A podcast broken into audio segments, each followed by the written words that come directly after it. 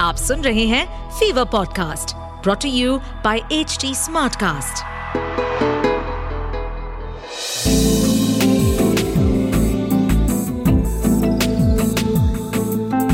एक अधूरी कहानी,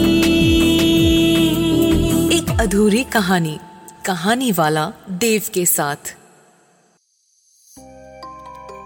कहते हैं कुत्तों और बिल्लियों को एक ही वक्त पे इस दुनिया के साथ साथ दूसरी दुनिया में भी जीने की आजादी है।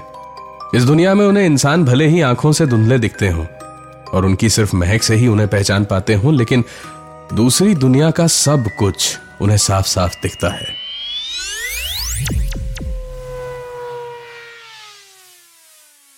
वाई टू के यानी सन दो हजार, सब कह रहे थे दुनिया खत्म हो जाएगी, तबाह हो जाएगी और उसके बाद कुछ बचेगा ही नहीं। जय इन सब फिजूल की बातों में नहीं मानता था। दरअसल वो किसी भी अलौकिक शक्ति में मानता नहीं था, सिर्फ पैसों की ताकत पे भरोसा था उसे। माँ बाप बचपन में ही गुजर चुके थे, पैसा काफी छोड़ गए थे। मामा मामी के पास पला बड़ा था, मेघालय में आकर पिछले तीन महीने से बस गया था। एक छोटा सा दो कमरे का मकान किराए पे लिया और यहीं कुछ कैफे वगैरह खोलने की तैयारी कर रहा था। टूरिस्ट बहुत आते हैं यहाँ पे, मौसम भी जबरदस्त होता है, पहाड़ भरे हैं, ताजी हवा है, तो बस जिंदगी ऐशो आराम से बीतेगी। उसने नई जगह पे अकेलापन काटने के लिए एक जर्मन शेफर्ड ले लिया, नाम रखा वीरू। बड़ा सा कुत्ता था, बड़ा ही शांत, लेकिन कभी कभार बावला होके हुर्राने भौंकने लगता था। अजीब बात यह थी कि वो चेहरे की ओर देखकर नहीं बल्कि सर के ठीक ऊपर ताकता रहता था। कभी कभार दीवार और छत को देख के भी भौंका करता था और ज्यादातर वक्त सोता था। कुत्तों की सबसे बड़ी खासियत उनकी स्वामी भक्ति, अपने मालिक के लिए उनका अथाह प्यार, उसके पीछे पीछे भागना, हरदम खेलने की चाहत रखना, यह सब कुछ था ही नहीं। एक बहुत ही मजेदार आदत थी उसकी। बिल्लियों को देखते ही खुशी से पागल हो जाता था, उन्हें दौड़ाता, उनके साथ खेलता, किसी किसी को दुलार कर चाट चाट के साफ कर दिया करता और बिल्ली बस गुस्से में उसे देखा करती। एक दिन ऐसे ही जय अपने नए बन रहे कैफे से लौटा। शाम का वक्त था, बेहद खूबसूरत लगता है इस वक्त। टिमटिमाती रोशनियां, कम आवाज, हल्की हल्की हवा और चारों ओर पंछियों के सोने के पहले की चहचहाहट और सिर्फ सुकून। किसी को कोई जल्दी नहीं, दौड़ भाग नहीं। जय ने दरवाजा खोला, देखा सामने वीरू बैठा था, वो रो रहा था। जय को लगा शायद उसे भूख लगी होगी, इसीलिए गुस्सा कर रहा है। सीधे वीरू के खाने का डब्बा निकाला और उसकी प्लेट में खाना डालने गया तो देखा प्लेट में तो सवेरे का दिया हुआ खाना भरा हुआ है। शाम की हल्की रोशनी को काट के साफ साफ देखने के लिए जय ने लाइट जलाई तो देखा सचमुच प्लेट में खाना बिल्कुल भरा था। वीरू ने खाया ही नहीं था और वो अभी भी दरवाजे की ओर घूरता हुआ घुर्राए जा रहा था।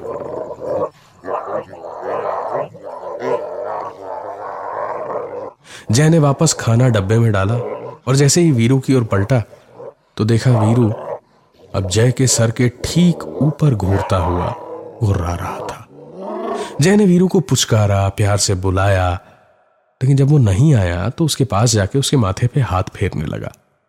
हाथ फेरते हुए जय की हथेली पे कुछ गीला गीला सा लगा तो उसने वीरू का मुंह देखा, उस पे खून लगा था।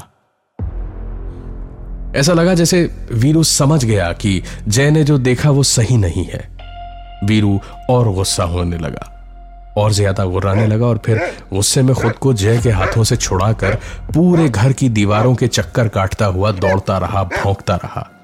कुछ देर ये सिलसिला चला और फिर वीरू शायद थक के बैठ गया। जय ने सोचा सवेरे पेट शॉप जाकर के बात करेगा, अगर वीरू को कोई प्रॉब्लम हो तो क्या करे, या फिर अगर उसे वापस ही कर दे वहां। जो भी हो कुछ तो करना था। एक बेजबान इस कदर परेशान रहे ये उससे देखा नहीं जा रहा था। खैर खाना वाना खाकर जय सोने के लिए अपने कमरे में गया, लेकिन दरवाजा बंद करने से पहले उसने झांक के देखा वीरू मेन दरवाजे के सामने बिल्कुल अटेंशन में बैठा हुआ था और दरवाजे के ठीक ऊपर घूरता हुआ अभी तक घुर्रा रहा था, जैसे वहां कुछ हो, कोई हो। जय थोड़ा चिढ़ गया कि चौबीस घंटे इस कुत्ते ने परेशान कर रखा है, कल इसको वापस ही देके आऊंगा, ना ये खुश ना मैं, तो फायदा क्या है। जय ने कमरे का दरवाजा बंद किया और पलट के देखा तो सामने पलंग पे वीरू बैठा था। घुर्रा रहा था। जय की तो जैसे आत्मा का भी गला डर के मारे सूख गया। वहीं का वहीं जम गया वो। करीब पाँच छह सेकंड तो हिल भी नहीं पाया और उतनी सी ही देर में पसीने पसीने हो चुका था। पता नहीं क्या सूझा, जय ने दरवाजा धीरे से खोला और वापस बाहर झांका। वीरू वहीं दरवाजे के पास बैठा अभी तक घुर्रा रहा था। उसने पलट के फिर से अंदर देखा, यहां भी पलंग पे बैठा वीरू ही घुर्रा रहा था जय को देखता हुआ। जय सोच रहा था कि यह हो क्या रहा है, और उसी वक्त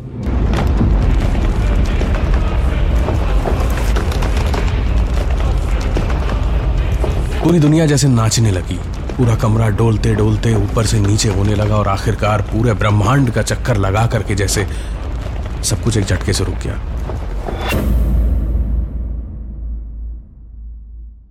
अजीब सा सन्नाटा था, कोई आवाज नहीं थी, जैसे किसी दूसरे ही आयाम में पहुंच गए हों। जय ने अपने आप को संभाला और आहिस्ते आहिस्ते उठ के खड़ा हुआ। सुनने की कोशिश करने लगा कि हो क्या रहा है आसपास, लेकिन आवाज सुनाई देने के पहले एक जलने की महक आने लगी, जैसे लकड़ियों के ढेर में आग लगी हो। आग से चटकते चरमराते बड़े बड़े लकड़ी के कुंदे। जय ने इधर उधर देखा, वीरू कहीं नहीं था। उसे फिक्र होने लगी। वीरू की बहुत धीमी धीमी भौंकने की आवाज आने लगी, जैसे वो कहीं बाहर बैठ के भौंक रहा था।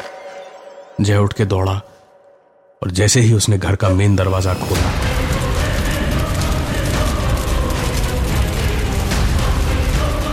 दूर दूर तक कहीं धरती नहीं थी, सिर्फ आग ही आग थी। धूम धूम करके आग की लपटें उड़ रही थी, रह रह के आग की एक आंधी सी आ रही थी और लग रहा था जैसे आग के ब्रह्मांड में सिर्फ जय का घर ही एक ग्रह था।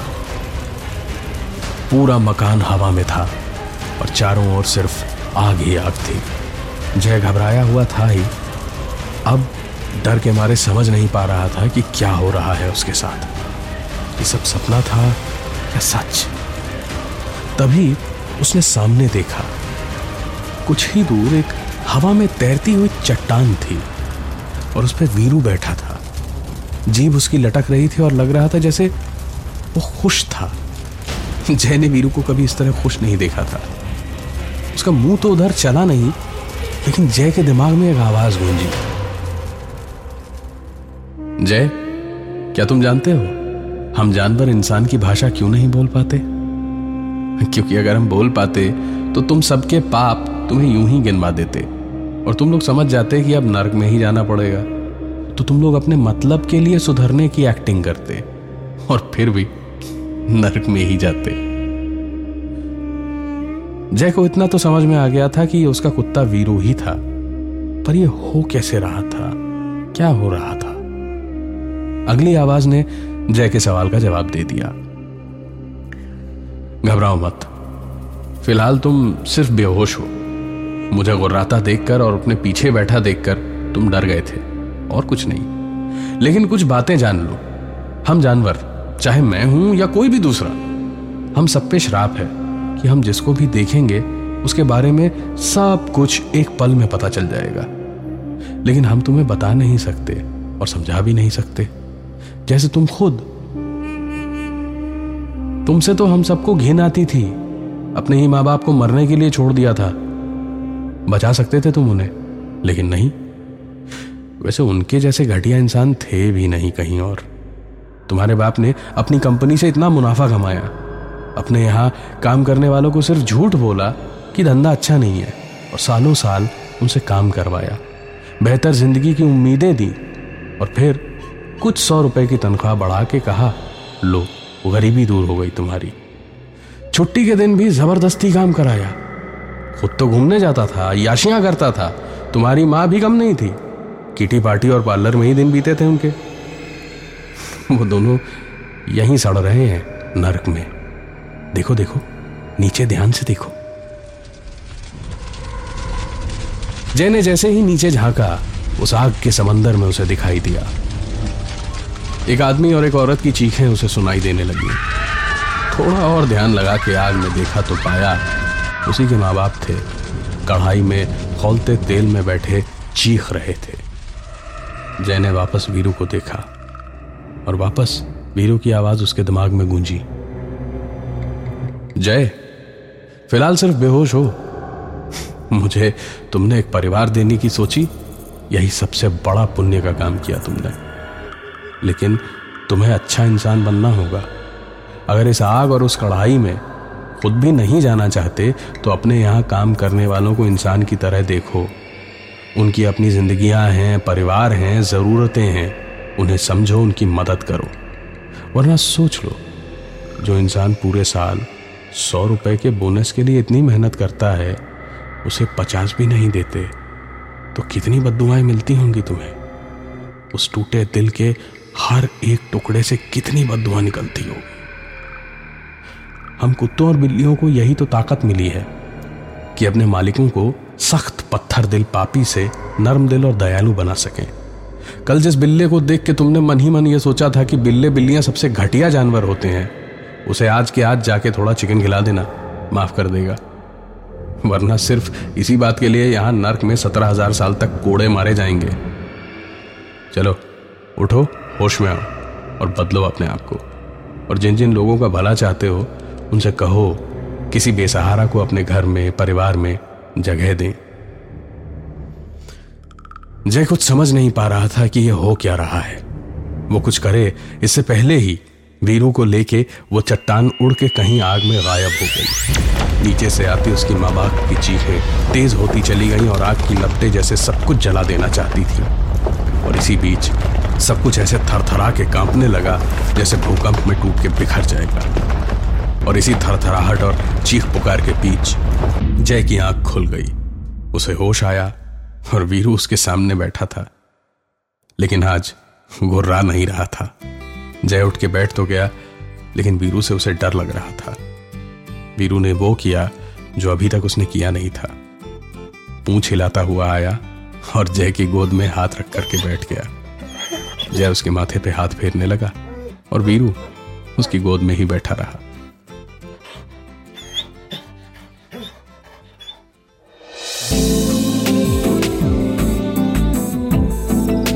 आप सुन रहे थे एक अधूरी कहानी